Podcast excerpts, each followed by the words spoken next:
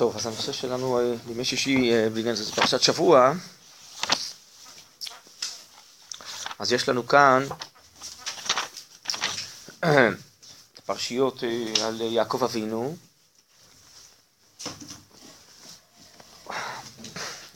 ואחד הדברים בפרשה זה המאבק עם המלאך, ולאחר מכן, ש...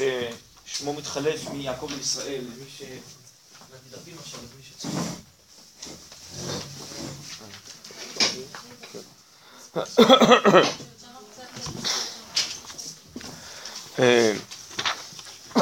כתוב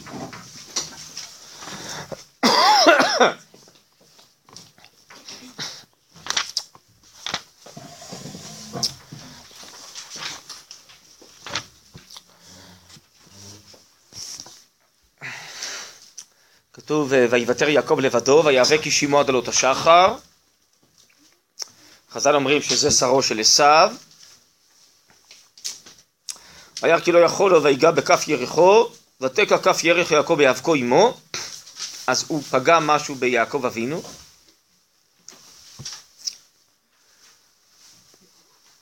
והרמב"ן מביא כאן שזה רמז להמשך ההיסטוריה שיהיה לנו מאבקים עם העמים והם יצליחו אה, לגעת אה, בכף ירחנו ולפגוע קצת בנו. קצת זה מונח אה, יחסי שעלולים לפגוע באנשים מישראל גם פיזית וגם רוחנית במשך הדורות. אנחנו רואים שזה ממשיך עוד עד ימינו.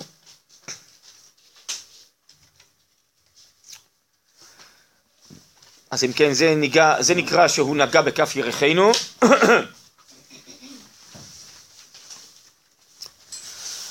ויאמר שלחני כי עלה השחר. ויאמר לא אשלחך כי אם ברכתני.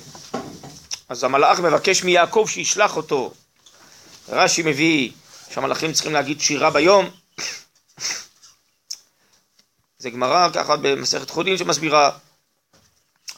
אומר ליעקב אני לא אשלח אותך אם עד אם תברך אותי תודה לי על הברכות שקיבלתי שעשו מערער עליהם.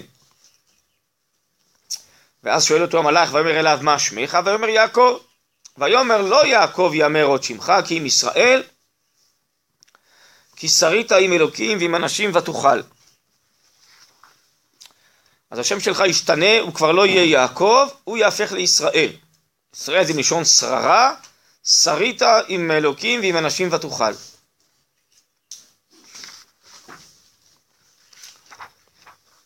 מדוע בכלל השם חשוב? כן, הגמרא אומרת, אשר שם שמות בארץ תקריא שמות אל השמות, השם זה קשור למהות של האדם. מה שמתגלגל כנבואה קטנה, ככה זה נקרא דרך ההורים, בלידה, השם קשור למהות של האדם, בכלל שם של כל דבר, בתורה יש שמות למקומות שנתנו על שם המאורע, נכון? אצלנו שם זה דבר מהותי, אז אם כן, יעקב אומר למלאך שמי יעקב, אז הוא אומר לו לא, יעקב זה לא יעקב, זה לא מתאים השם הזה, זה לשון של עוקבה, או לשון עקב, שזה דבר נמוך וגס, או עוקבה ורמייה, לא יעקב כי אם ישראל. מה זה ישראל? או זה לשון שררה, או אומר פה בעל הכלי יקר שזה ישר אל, או לשון ישרות, או לשון ראייה, אשורנו ולא אתה. שהוא רואה את האלוקיות, רואה את השם. ויעקב זה מלשון עקוב הלב מכל ואנושו, לשון עוקבה, לא ישרות ולא מגע ישיר עם אלוקיות, או לשון ישרות נפשית, או לשון ראייה אלוקית. וישראל זה קשור לישרות של מישור, היה העקוב למישור. אז שרית עם אלוקים ועם אנשים ותוכל, דהיינו שאתה תעשה את האמת והטוב גם בעיני אה, אלוקים וגם בעיני אנשים. הטוב שלך זה לא רק טוב אנושי, שהוא טוב לאנשים, הוא גם טוב אלוקי שמתאים לאלוקים או לאלוקיות שבאנשים.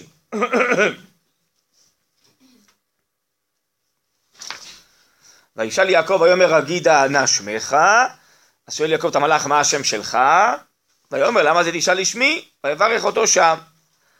למה הוא לא רצה לענות לו? אומר כאן רש"י, כי למלאכים אין שמות קבועים, זה מתחלף לפי השליחות שהם משתלחים.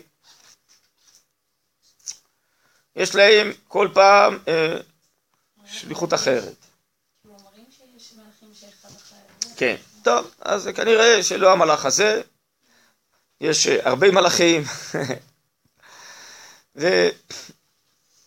במקומות אחרים בתנ"ך המלאכים לא אומרים את שמותם, מוצאים את זה הרבה, בגדעון, במנוח. אז זה כנראה שונה מהעניין של אה, בני אדם.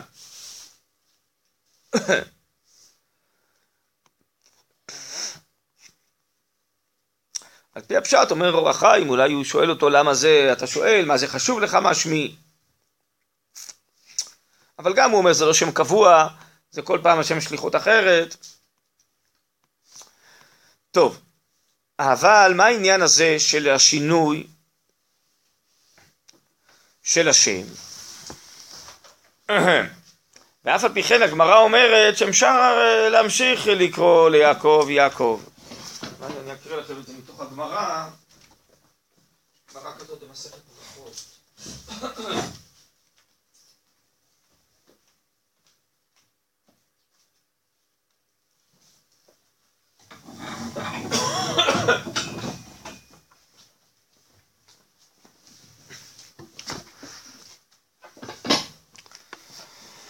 אתם יודעים שגם אברהם הרי נכון שונה שמו מאברהם. כן.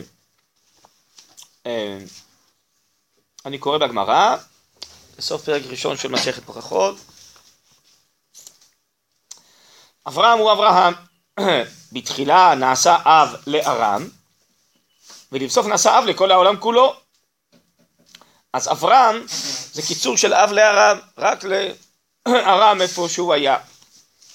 אחרי זה, אברהם זה מלשון אב המון גויים נתתיך. אב לכל העולם כולו.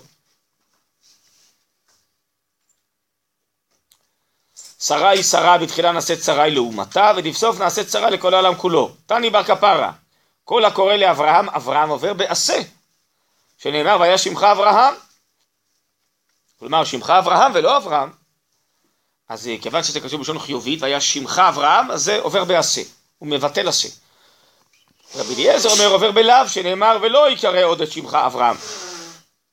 אלא מעתה שואלת הגמרא הקורא לשרה שרי הכי נמי אסור גם להמשיך לקרוא לשרה שרי זה גם עובר בעשה ובלאו. אומרת הגמרא הטעם קודשא בריך הוא אמר לאברהם שרה אשתך לא תקרא את שמה שרי כי שרה שמה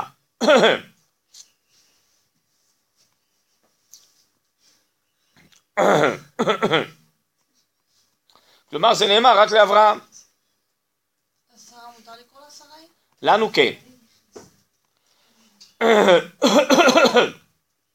שואלת הגמרא, אלא מעתה קורא ליעקב יעקב החנמי? גם ליעקב אסור לקרוא לא בשמו יעקב? אומרת הגמרא שאני אטם דהדר אדרי יקרא דכתיב ואומר אלוקים לישראל במראות הלילה ויאמר יעקב יעקב כלומר הקדוש ברוך הוא בעצמו לאחר מכן עדיין קורא לישראל יעקב, ממשיך לקרוא לו יעקב, ולכן ממילא זה מגלה לנו שאין איסור להמשיך לקרוא ליעקב יעקב. אז האיסור הזה הוא אצל אברהם לחזור לקרוא לו אברהם, אבל לא לישראל לחזור לקרוא לו יעקב.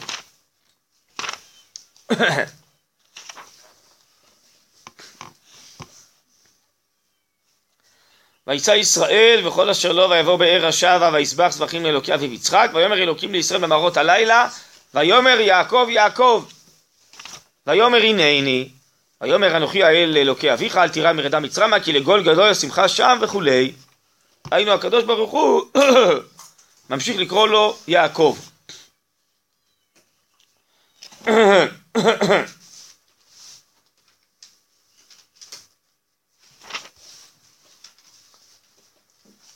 טוב, אז אם כן, צריכים להבין א',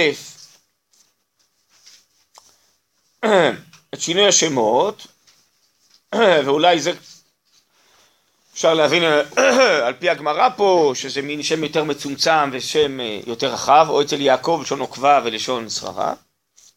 אבל למה בכל זאת ליעקב אפשר אה, להמשיך לקרוא ליעקב ולאברהם לא? אז יש כאן, בדף שצילמתי לכם, זה מין דרשה כזאת של הרב קוק על פרשיות השבוע. אני אוהב אה, להביא מכאן כי הוא מפתח פה כל מיני רעיונות אה, מהותיים בתוך הפרשה, לאו דווקא הסבר פשט הפסוקים, אלא הוא מנסה לפתח את אחד העניינים שבפרשה. אז אה, הוא בהתחלה שואל את השאלות האלה פחות או יותר ששאלתי עכשיו, אז צילמתי לכם באמצע, זו דרשה ארוכה. קודם כל, מה החשיבות לקרוא לאברהם מאברהם אברהם? הרי אברהם הוא לא רק אדם פרטי, וזה כדאי לשים לב לזה כל הזמן. שכשאנחנו בעיניים שלנו קוראים בפרשיות על אבותינו, אז אנחנו אומרים, טוב, אז הם היו איזה צדיקים, קדושים, אבל אנשים פרטיים. אחד אברהם, אחד יצחק ואחד יעקב. אבל הקדוש ברוך הוא הרי אמר להם שיצא מהם זרע גדול, שיצא מהם עם שלם, יצחק, יקרא לך זרע וכן הלאה והרבה פסוקים ועוד יותר שאמר לאברהם שהוא צריך להיות בסוף אב המון גויים כלומר הם יודעים שצריכה לצאת מהם אומה ושהאומה הזאת עתידה להיות לב העמים ולהשפיע על כל האנושות ועל כל הגויים אז ממילא גם בהתהלכות שלהם כל הזמן עם השם הם לא עובדים אותו רק כצדיק פרטי. היו אישים כאלה כנראה, חנוך, מתושלח, אנשים אלוקיים פרטיים, שזה היה תפקידם בעולם. כן, יש גם היום כאלה, נכון? אומרים בכל דור יש צדיקים נסתרים, נכון? יש כאלה אנשים, שזה תפקידם להיות צדיק באופן חברתי גלוי פרטי, הוא לא פרטי באמת, הוא מביא רוחניות לכל העולם, לכל העולמות, אבל הוא לא גלוי, הוא לא ידוע, הוא לא משפיע. אבל אבותינו הם לא כאלה, הם נקראים אבות האומה. אז הם יודעים שהם צריכים להקים אומה שלמה, שהיא בסוף תרים את כל האנושות לדעת השם. צריך לחשבן את המהלכים שהם עושים מתוך אותה ידיעה וצפייה עתידית שהם צריכים לבנות את כל העולם העתידי שתהיה במרכזו אומה שתרים את כל העיניים להשם. אז גם אפשר להניח, וזה מה שיסביר כאן הרב קוק, שכשהקדוש ברוך הוא משנה את שמו של אברהם לאברהם, זה לא רק עניין אישי פרטי, האם הוא יהיה צדיק לאברהם או צדיק לכל העולם, אלא המשמעות היא גם האומה שתצא ממנו, האם היא תהיה אומה פרטית או אומה כללית, אומה רק שתדאג לעצמה, או אומה שתדאג לכל העולם. אתן לכם רק אולי דוגמה אחרת. הרמב"ם, רבי משה בן מימון, בסדר? דורות אחרים לגמרי. יושב במצרים, רוב אה, שנותיו. כותב שם את היד החזקה ועוד ספרים. אז הוא מסביר באיזה מקום למה הוא כותב את היד החזקה? בשביל מה הוא כותב את הספר הזה? עד ימיו באמת אף אחד לא עשה את מה שהוא עשה, ללקט מכל המשנה והגמרא את כל הנושאים, הוא חיבר את זה, ליקט את זה, חילק אותם ל-14 נושאים, זה נקרא יד חזקה, י"ד. ובגלל שכל כך קשה למצוא בכל הש"ס את כל הנושאים, זה מפוזר לעיתים בכל מיני גמרות, לא כל אחד יודע את הכל, אז הוא קיבץ. נושא הזה מכל הש"ס, זה יהיה סדר זרעים, זה סדר מועד, זה סדר נשים, זה סדר נזיקים. וזה בעצם ספר הפסיקה הראשון. בעקבותיו כתבו הטור, הבן של הראש, השולחן ערוך, רבי יוסף קארו, אבל זה פחות או יותר, כולם כותבים לפי סדר הרמב"ם. הוא הראשון שעשה את זה. למה הוא עושה את זה? אומר הרמב"ם, ראיתי שאין לאומה ספר מחוקק. ככה הוא כותב, אני מצטט. לאומה, לעם ישראל, אין ספר חוקים. אז אדם צריך ללמוד בעצמו את כל התורה ולדעת אחרי זה החוקים, ויש חוקים פרטיים, משפחתיים, ציבוריים, בכל מיני נושאים. אז אה, אנחנו הרי אה, בעזרת השם עתידים לבנות ממלכת כהנים וגוי קדוש, נכון? תהיה מלכות ישראל, אתם יודעים שברמב"ם יש גם הלכות מלכים. איך עושים מלחמות? יש לו הלכות בית המקדש, איך בונים את בית המקדש, איך מקריבים קורבנות. דברים שרבי יוסף קארו בשולחן ערוך הוא לא הכניס, כי מה שלא בזמן גלות הוא לא הכניס. אצל הרמב"ם יש את הכל. אז זה מדהים, הרמב"ם יושב באיזה כפר קטן במצרים, לא רואים את האור בקצה האופק בכלל. איזה אומה! איפה אתה רואה אומה בכלל? יהודים מפוזרים בכל העולם. תקראו קצת באיגרת השמד, באיגרת תימן. הוא מנחם את האנוסים במדינות ספרד שמכריחים אותם להתאסלם. עם ישראל בשפל המדרגה נרדף על ידי כולם. איזה אומה בכלל? טוב, הרב קוק כותב באיזה מקום על הכפירה, זה רגעי ברגעי התולדה הכפירה. זה שעכשיו אה, בתקופתו של הרב קוק יש השכלה ועוזבים את הדת, זה רגעי ברגעי ההיסטוריה. כך מאה שנה, מאתיים שנה, זה יחלוף, זה מחלה עוברת, עם ישראל זה מאמינים בני מאמינים. אז גם הרמב"ם ככה. עוד מעט תהיה אומה, מה זה עוד מעט? אלף שנה, אלף חמש מאות שנה, נו ביני ובינך מהו? עוד מעט תהיה אומה, אומה צריכה ספר מחוקק, אין ספר מחוקק. תראו איזה גדלות של מבט, והוא צודק, הרמב"ם הזה התפשט בכל העולם. הוא קבע את ההיסטוריה של כל עם ישראל, עד שאמרו עליו ממשה עד משה לא קם כמשה. ובעקבותיו כל הפסיקה שבישראל לכל הדורות, ועד היום לומדים רמב"ם ועל פיו פוסקים. על פיו אנחנו יודעים לפסוק היום בענייני צבא ופוליטיקה וכל מיני דברים שפוסקים אחרים לא כתבו. הרמב"ם כתב איך מלכת ישראל, מה מותר לו לעשות, מה אסור לו לעשות, איך הוא יוצא למלחמה, מה מי שיוצא למלחמה צריך לעשות, אפילו מה הוא צריך להרגיש ולחשוב. אז לכן יושב רמב"ם, ויש איגרות שהוא מתאר, הוא אומר, אני עובד מבוקר עד לילה, הוא היה רופא שם של איזה סולטן אחד, של משהו אחד, מזה הוא היה מתפרנס, הוא היה רופא הרי. אחרי זה הוא אומר, בלילות, אחרי זה שאני גומר את העבודה, אני מתחיל לשבת וללמוד, ואז מתחיל לכתוב את היד החזקה. אז הוא עצמו חי בדוחק, חי במצרים, באיזה כפר קטן, והוא לוקח על הכתפיים שלו לכתוב לאומה ספר מחוקק. האדם הזה, ראשו, לא נמצא במצרים, בכפר הקטן. ראשו נמצא בגאולה, ראשו נמצא במלכות ישראל, זה מה שמעניין אותו, זה מה שהוא כותב, זה מעבר לזמן ולמקום בכלל. נו, אז אני שואל, אז אבותינו, איפה היה ראשם ורובם? איפה הייתה מחשבתם וליבם? אם הם יודעים שהקדוש ברוך הוא מדבר איתם, לרמב"ם אין נבואה, הוא לא זכה לרוח הגוי ונבואה כמו אבותינו, נכון? אבל הוא עצמו גם כן לוקח על עצמו, זה אפילו לא מישהו בחר בו. אצל אבותינו הקדוש ברוך הוא בחר בהם, דיבר איתם, אמר להם, אני רוצה שמכם יצא עם. נו אז קל וחומר, בנו של קל וחומר, שהם יודעים מה הם עתידים לבנות, הם צופי פני עתיד. אפשר להניח שהם יודעים גם כן שזה ייקח הרבה שנים ולא מעט. בברית בין הבתראים חז"ל אומרים שהוא מראה לאברהם ארבע מלכויות. מלכויות עוד לא נגמר עכשיו. יעקב בסולם פה בפרשת ויצא בשבת שעברה, לפי חז"ל במדרש רבה הוא רואה את ארבעת המלכויות. מלאכים עולים ויורדים וחז"ל אומרים זה ארבעת המלכויות. מלכות רביעית הוא לא רואה שהיא יורדת, אז הוא שואל מה יהיה איתם? טוב, בסוף גם היא תרד. לא רואה את הסוף שלה. אז ככה צריך לחשבן את אבותינו, שאנחנו קוראים עליהם בחומש בראשית. אנחנו אה, קוראים מה שהם אה, עשו, מה שהם אמרו, מה שעבר עליהם, אבל אנחנו, קשה לנו להיכנס לראש שלהם, לנפש שלהם, לפנימיות שלהם. מה היו מחשבותיהם, מגמותיהם, מה הם חשו, מה הם הרגישו, מה הם ידעו, מה הם התכוונו לבנות. בלי זה הלימוד חסר. לכן חז"ל חושפים את זה, המפרשים חושפים את זה. להבין את הגודל והרוממות שהאישים האלה חיו. מה העיניים שלהם הביטו ורצו. ואז זה חשבון אחר, איך שקוראים בכלל, באיזה עיניים קוראים את כל הפרשיות האלו של אבותינו. בסדר?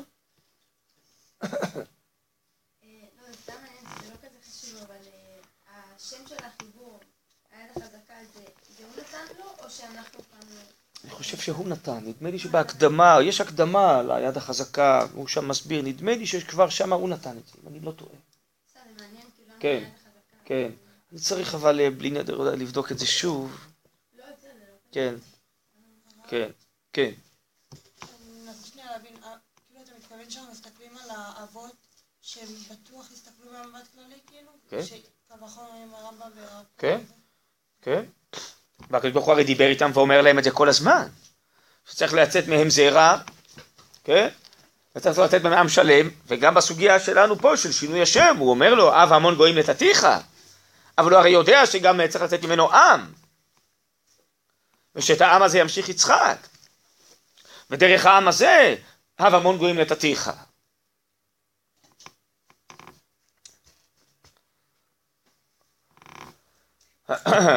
ואברהם הוא עוד לפני האבות, הוא הכיר את בוראו, הוא הראשון שבכלל יודע שכל העבודות זרות של ימיו הם טעויות.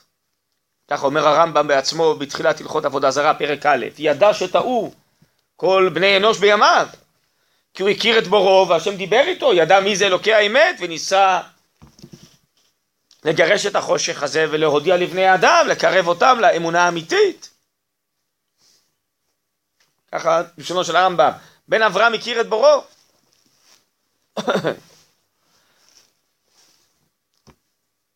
או בלשונו של ישעיהו הנביא, מי זרח ממזרח, ממזרח צדק? הצדק זורח בעולם, האמת זורחת, האמת הרוחנית בזכותו של אברהם אבינו.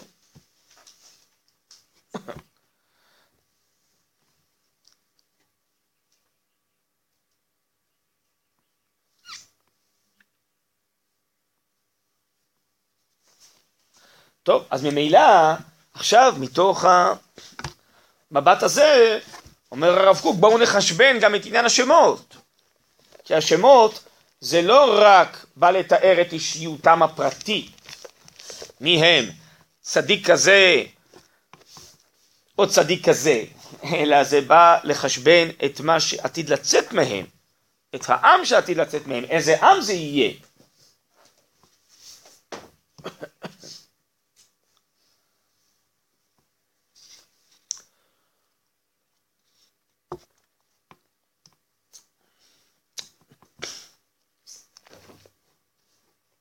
אז בואו נקרא קצת, אז בדף יש לכם שני צדדים, אחד זה רב רג.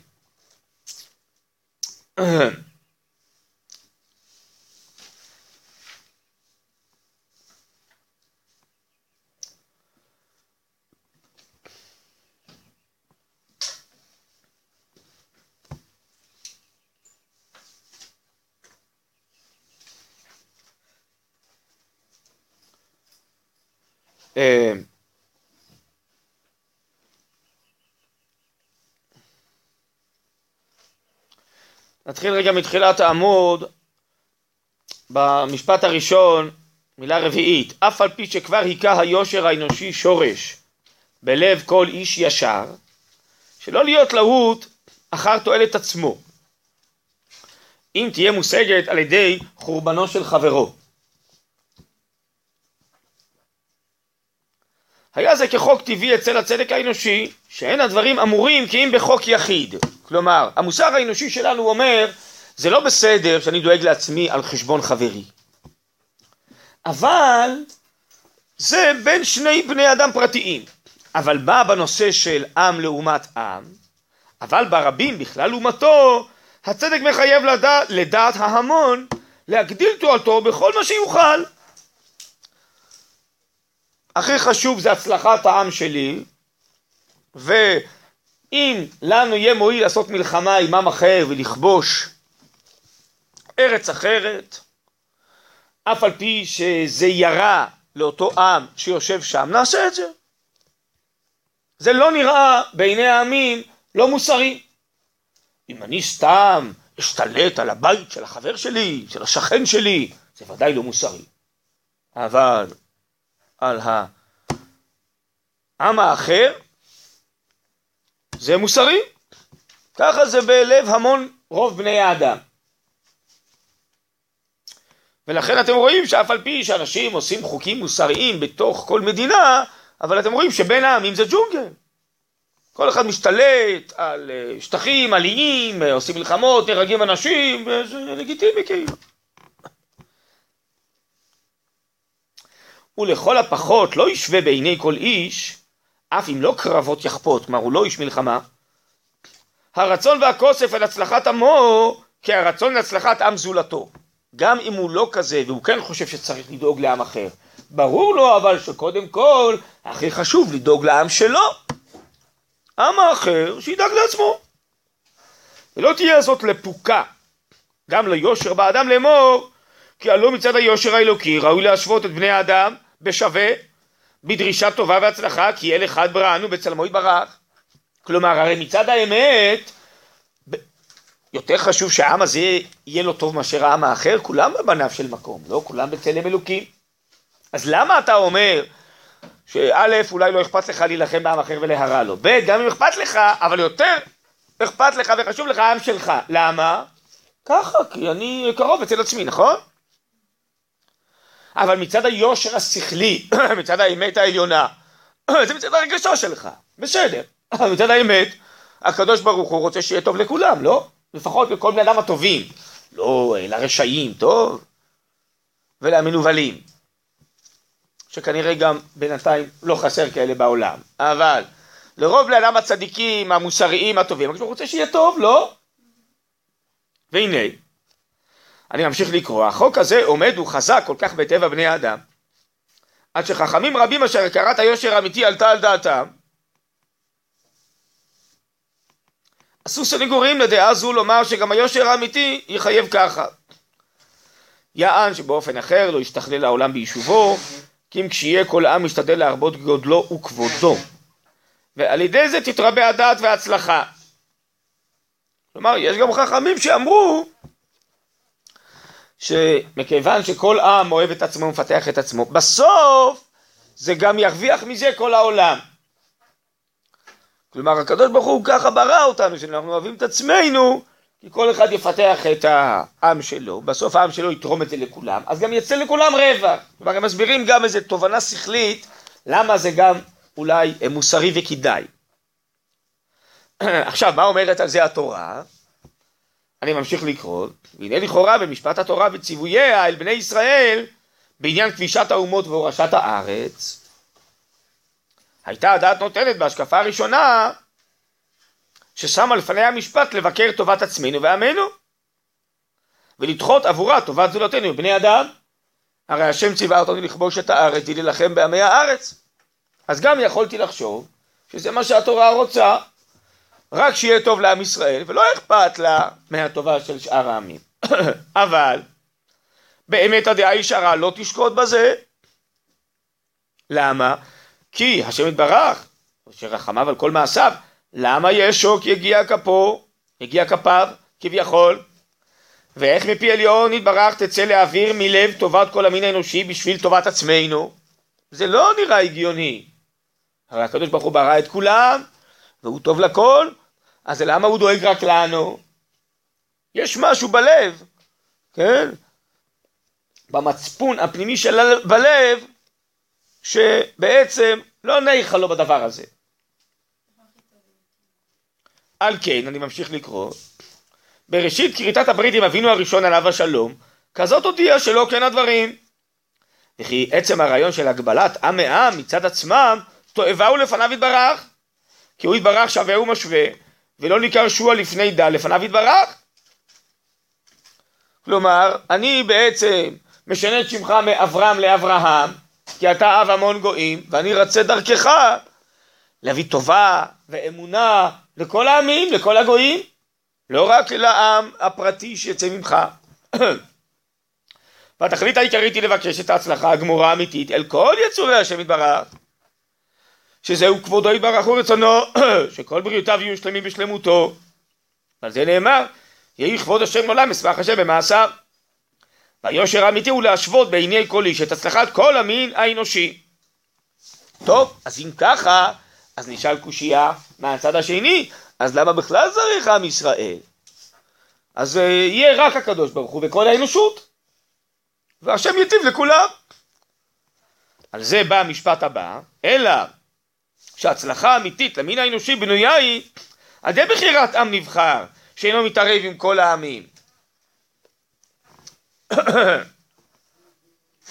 כטבע השכל, שאינו מתערב עם החומר, והוא יהיה פועל על כל המין האנושי לשכללו ולהציגו אל התכלית הטובה, שהשם יתברך מבקש ודורש ממנו. אם לא יהיה עם מיוחד מבין העמים שיצא ממצרים ויקבל תורה, אז עם ישראל ימשיך להתנהל וייבלע בין שאר העמים, ואצל אה, רוב העמים בסוף החומר מתגבר על הרוח, השכל, המוסר, האמת והאמונה. הפרטיות מתגברת על הכלליות, אז ככה גם היה עלול לקרות לעם ישראל. אז מי יודיע את האמונה בעולם ומי ירים את המוסר של העולם? לא יהיה. אז העולם לא יגיע לתכליתו שהשם רוצה. לכן הוא בחר עם אחד שהוא יהיה שונה, הדתות שלו שונות מכל עם, נכון? כמו שאומר המן, והוא כל הזמן נדבק במצוות שמעלות ומזכחות אותו בקדושה, ברוחניות, בטוב, באמת, באמונה, והקדוש ברוך הוא מזהיר אותו מלשקוע בחומרנות ובכפירה כמו שאר העמים. ומחייב אותו הרבה יותר ממה שהוא מחייב את שאר העמים ותרי"ג מצוות ולשמור שבת ולהתקרב לאמונה ולקדושה. העם הזה הוא יהיה לב העמים כמו שאומר הכוזרי יזרים דם וחיים לכל העמים יזרים רוחניות אמונה ומוסר לכל העמים. ודרכו גם שאר העמים יכירו איכויות חיים רוחניות, אלוקיות, מוסריות, אמוניות, שהם לא הכירו. דרכו התעורר צלם אלוקים שבכל האנושות, מה שלא היה מתעורר אם לא היה עם כזה מיוחד. אבל העם הזה בעצם עניינו לא רק לדאוג לעצמו. נכון שהלב הוא האיבר הכי חשוב, הוא מרכז האדם, אבל באופן טבעי ממילאים מתוך הלב זורמים חיים לכל האיברים. אז נכון שבסוף העם הזה הוא הכי קרוב להשם, ודרכו התכלית של העולם מופיעה במהירות הכי עליונה, בתורה ונבואה וקדושה. אבל ממנו זורמים חיים גם לשאר העמים ומרימים את כולם. אז יש פה איזה תכנון אלוקי כזה. איך ייבנה העולם? הכלל אנושי. בסוף גם יתרמו כל הברואים, כל העולם, כל העולמות. בסדר? אז אם כן, מצד אחד אנחנו כן רוצים להיטיב לכל הברואים ולא רק לאיזה עם פרטי. הקדוש ברוך הוא ברא את כולם. מצד שני, צריך שיהיה עם כדי שיעשה את הדבר הזה. צדיק פרטי יכול להשפיע על אנשים אחרים פרטיים סביבו. אבל להשפיע השפעה בינלאומית צריך שיהיה עם שלם. ככה אומר הרב קוק בספר אורות. עם כל המערכות. ממלכת כהנים וגוי קדוש. הוא חי מתוך אמונה, קדושה ודבקות, והוא מראה מציאות חיה, שאפשר לחיות חיים מדיניים, פוליטיים, עם כל המערכות, הכל בתוך אמונה וקדושה, כמו שהיה בזמן שלמה המלך, כמו שהיה בזמן המשיח. אז יש איזה חשבון אלוקי כזה, שבעצם חובק את כל ההיסטוריה האנושית, מבריאת אדם הראשון וכל הברואים, וביצירת עם ישראל, יש לקדוש ברוך הוא תכנון אלוקי בכל הבריאה. צריך להרים את העיניים למבט האלוקי, כל זה גנוז, במילים לא יקרא שמך אברהם כי אם אברהם. הרבה דברים גנוזים, הרבה תובנות שכליות גנוזות במשפט היחידי הזה. אתה תהיה אב המון גויים, אבל איך תהיה אב המון גויים זה שתקים אומה? ובעצם יש לי תכנון אלוקי היסטורי לכל המציאות. אז זה לא רק עניין אישי, אתה לא רק תהיה אב לארם, תהיה צדיק כזה גדול לכל הגויים, אלא חשבונות שלמים שהקדוש ברוך הוא מחשבן את עולמו. אנחנו, בעיניים שלנו, נראה לנו שהטבע פועל באופן עיוור, במקרה פעם יש מזג אוויר כזה, מזג אוויר אחר, ובמקרה קורים כל מיני תהליכים היסטוריים בעולם, שממלכות קמות, וממלכות נופלות, ושליטים מתחלפים. ויש מלחמות כאלה, ויש מצבים אחרים, אבל זה לא כך, ריבונו של עולם משגיח על עולמו ומגלגל את הכל.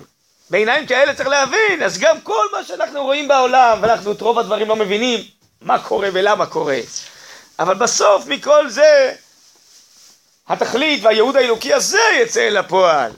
שאברהם יהיה אברהם, על ידי שעם שלם ירים את כל האנושות, כמו שכתוב בכל הפסוקים ובחז"ל, במציאות של הגאולה העתידית.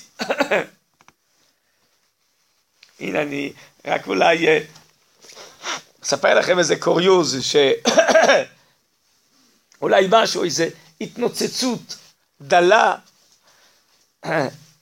קלושה, שקשה לא לראות אותה אפילו בעיניים אנושיות רגילות, שהיה בשבוע, ביום יומיים האחרונים. איך הקדוש ברוך הוא משחק בעולמו, משתעשע בעולמו. הרבה דברים קורים בעולם וקורים סביבנו, הרבה מעבר ליכולות שלנו. אתם זוכרים הרי את כל המשט הזה, נכון? של המנוולים האלה והפיקקי האלה, כל הארגונים האלה. תומכי הטרור, תומכי עזה. ואז חיילי צה"ל פרצו לספינה והרגו אנשים, וההוא, את אה, ארדואן הזה, האיסלאמיסט הזה, המתאסלם והולך כל הזמן, הוא דרש שישראל תתנצל,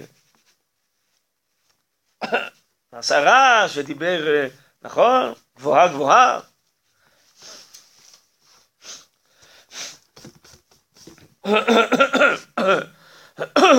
וכל הזמן הוא מתקיף את ישראל על כל דבר אפשרי.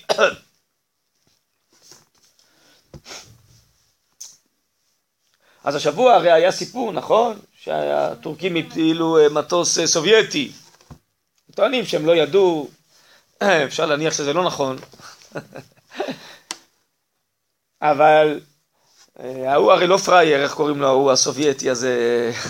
פוטין, כן, הרי הוא, כן, קצת ניצוצות של מנהיגות, אם יש היום בעולם, אולי רואים אצלו, גם הוא רשע לא קטן האיש הזה, רשע לא קטן. אבל אובמה הזה, זה הרי מלך מקרטון, הרי זה, זה סתם אוויר. אבל האיש הזה, הוא אה, יודע מה שהוא רוצה. אז אה, מיד הוא אה, אמר, זה תקיעה סכין בגב של הרוסים, ו...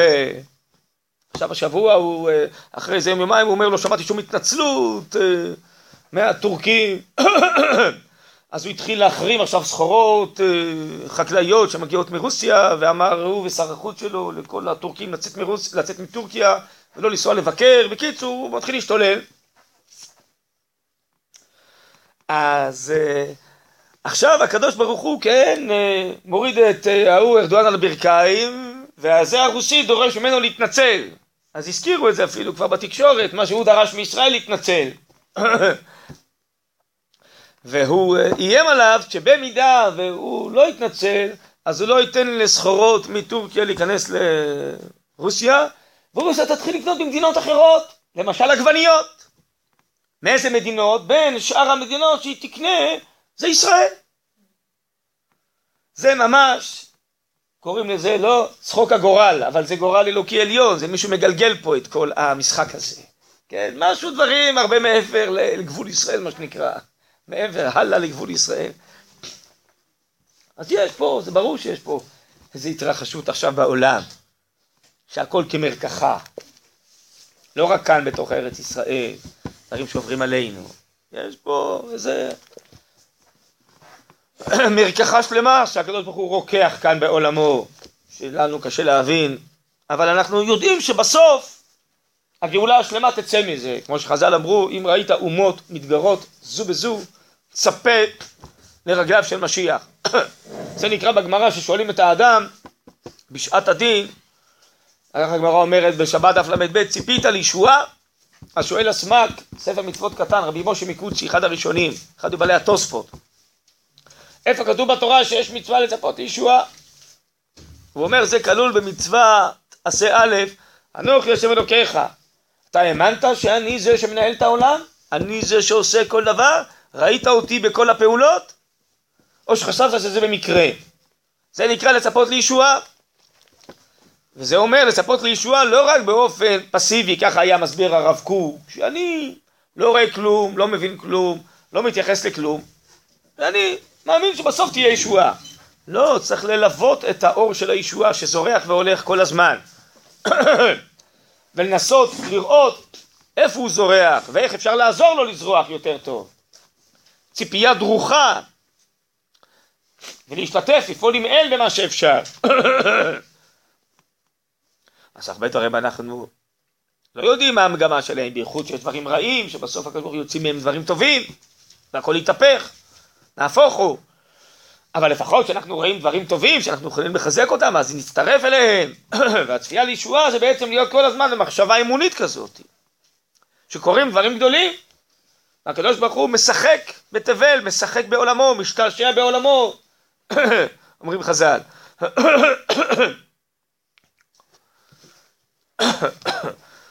הרי ברור לגמרי, רואים שמרכז ההתרחשות בסופו של דבר זה ארץ ישראל ומדינת ישראל. וכולם או בעד או נגד. ופה משהו גדול מאוד, עוצמתי מאוד צומח. וכנראה יש קשר בין מה שצומח פה לגם מה שקורה סביבנו ובכל העולם. טוב, סתום אל העתיד לבוא, נדע בצורה בהירה למה שימש כל דבר ואיך הגאולה הייתה דווקא צריכה לצאת בצורה הזאת ולא בצורה אחרת. זה דברים עמוקים, גדולים, במחשבה האלוקית שנסתרים מאיתנו. אבל תדעו לכם, זה היום, גם באקדמיה לא לומדים את זה. גם המזרחנים, וההיסטוריונים, וההיסטוריוסופים, הם לא לומדים את זה. הם יודעים להסביר לך, אני שומע כל מיני מראיינים שהם מראיינים, כל מיני מזרחנים והיסטוריונים, אז הם יסבירו לך על השיעים ועל הסונים ועל זה, וכל אחד, מה האינטרס שלו בכל עניין, ולמה זה נלחם בזה, וזה עוזר לזה, בסדר, זה גם חשוב. אבל מישהו מוליך פה איזה מרקחה שלמה, שדווקא זה יתעורר עכשיו, אבל איפה זה מוליך? יש מעל כל זה, יש מדע. זה נקרא מדע הקודש. הרב קוק אומר ללמוד היסטוריה זה ללמוד אמונה, כמו שהזכרתי עכשיו בשם, בשם הסמ"ק. זה לא רק היסטוריה של עובדות ותאריכים, מה שאנחנו שונאים בבית הספר ללמוד. זה אפילו לא היסטוריה מה שעכשיו הזכרתי, שהם יודעים להגיד לך מה האינטרס הפרטי של כל עם או כל מפלגה בזמן ושעה ומקום מסוים. זה להבין מה ריבונו של עולם מוליך דרך כל זה, זה כמו איזה שמושכים איזה בובות בחוטים ומישהו אה, מושך את כל הבובות האלה שמשחקות פה במשחק ובהצגה. מישהו הורג פה איזה הריגה שלמה. נכון? זה כמו במגילת אסתר. שכל אחד בכל אירוע שמה, כל אחד יש לו איזה אינטרס, יש לו איזה סיבה, נכון? אבל נדדה שנת מלכו של עולם שם, הקדוש ברוך הוא מגלגל את כל האירועים האלה הפרטיים, בסוף הורג מהם איזה מסכת שלמה, נכון? אז זה מעבר, והגר"א אומר לכן, קריאת המגילה צריך לפרוס את המגילה מראשה לסופה, כי מגילה עניינה גילוי, לגלות, לגלות שפה הקדוש ברוך הוא פועל, ובמגילה עצמה אין שם השם מפורש מופיע, אבל זה הכל אלוקי. אז זה העניין של המגילה, לפתוח את עינינו, להבין שכל המציאות שנראית טבעית והיסטורית, הכל זה הופעת השם. לגלות את האמת, לגלות את האמונה, זה נקרא גילוי אמיתי. אז זה לימודים שלא לומדים היום בשום מקום. זה רק מתוך הקודש, מתוך מדע הקודש, הקודש זה מדע, זה שכל, זה הכרות עמוקות, כלליות, פרטיות, בהירות מאוד, עמוקות מאוד, שצריך לעסוק בהן. אז משהו מתוך הקודש, ככל שאדם חכם קודש גדול יותר, עמוק יותר, יכול להבין יותר. כמו שגדולי ישראל צפו, הבינו, כל אחד לפי מדרגתו.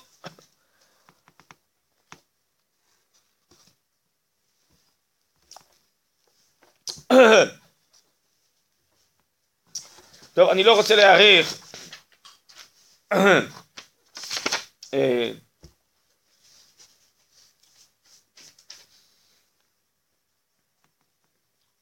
אולי נדלג רגע אחד לסוף. למה בכל זאת יעקב יכול להמשיך להיקרות יעקב ואברהם אה, אסור לו אה, להיקרות אה, שוב אברהם. אז תראו בעמוד ר"ט בסוף.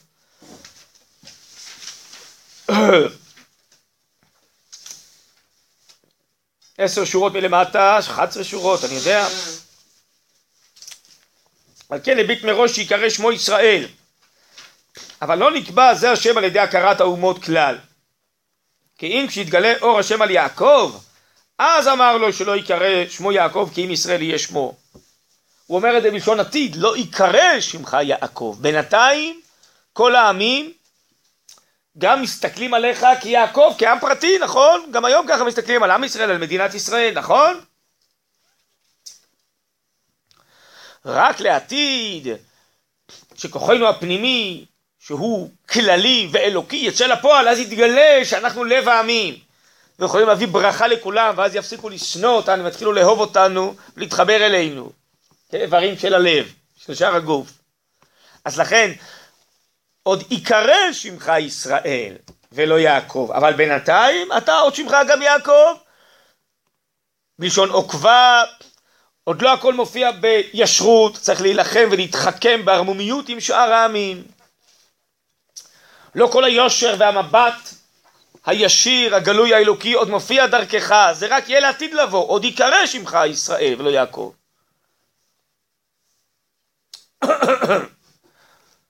אז אצל אברהם שמדברים על עצם התפקיד והייעוד שלו, שהשם זה על שם הייעוד, לא אברהם אלא אברהם, כי הוא ראשית המחשבה אברהם. אז אומרים לו הייעוד שלך זה אב המון גויים, לא אברהם, ואסור לחזור לאברהם, כדי לדעת כל הזמן מה הייעוד. אבל יעקב הוא ההוצאה לפועל של הייעוד. ההוצאה לפועל תגיע רק בסוף ההיסטוריה, לא בתחילתה וגם לא באמצעה כנראה. אז לכן הוא אומר לו, לא ייקרא שמך כאם ישראל ולא יעקב, אבל זה רק בסוף יהיה, בינתיים אתה תהיה עוד יעקב.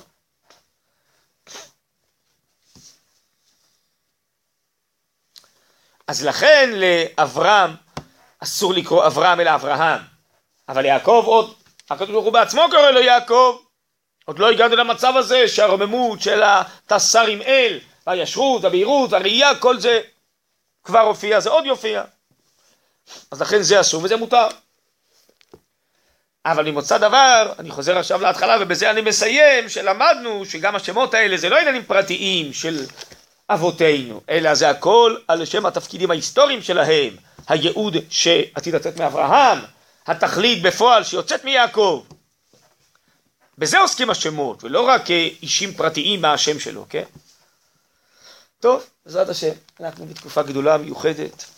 בעזרת השם, דברים גדולים יוצאים לפועל. Thank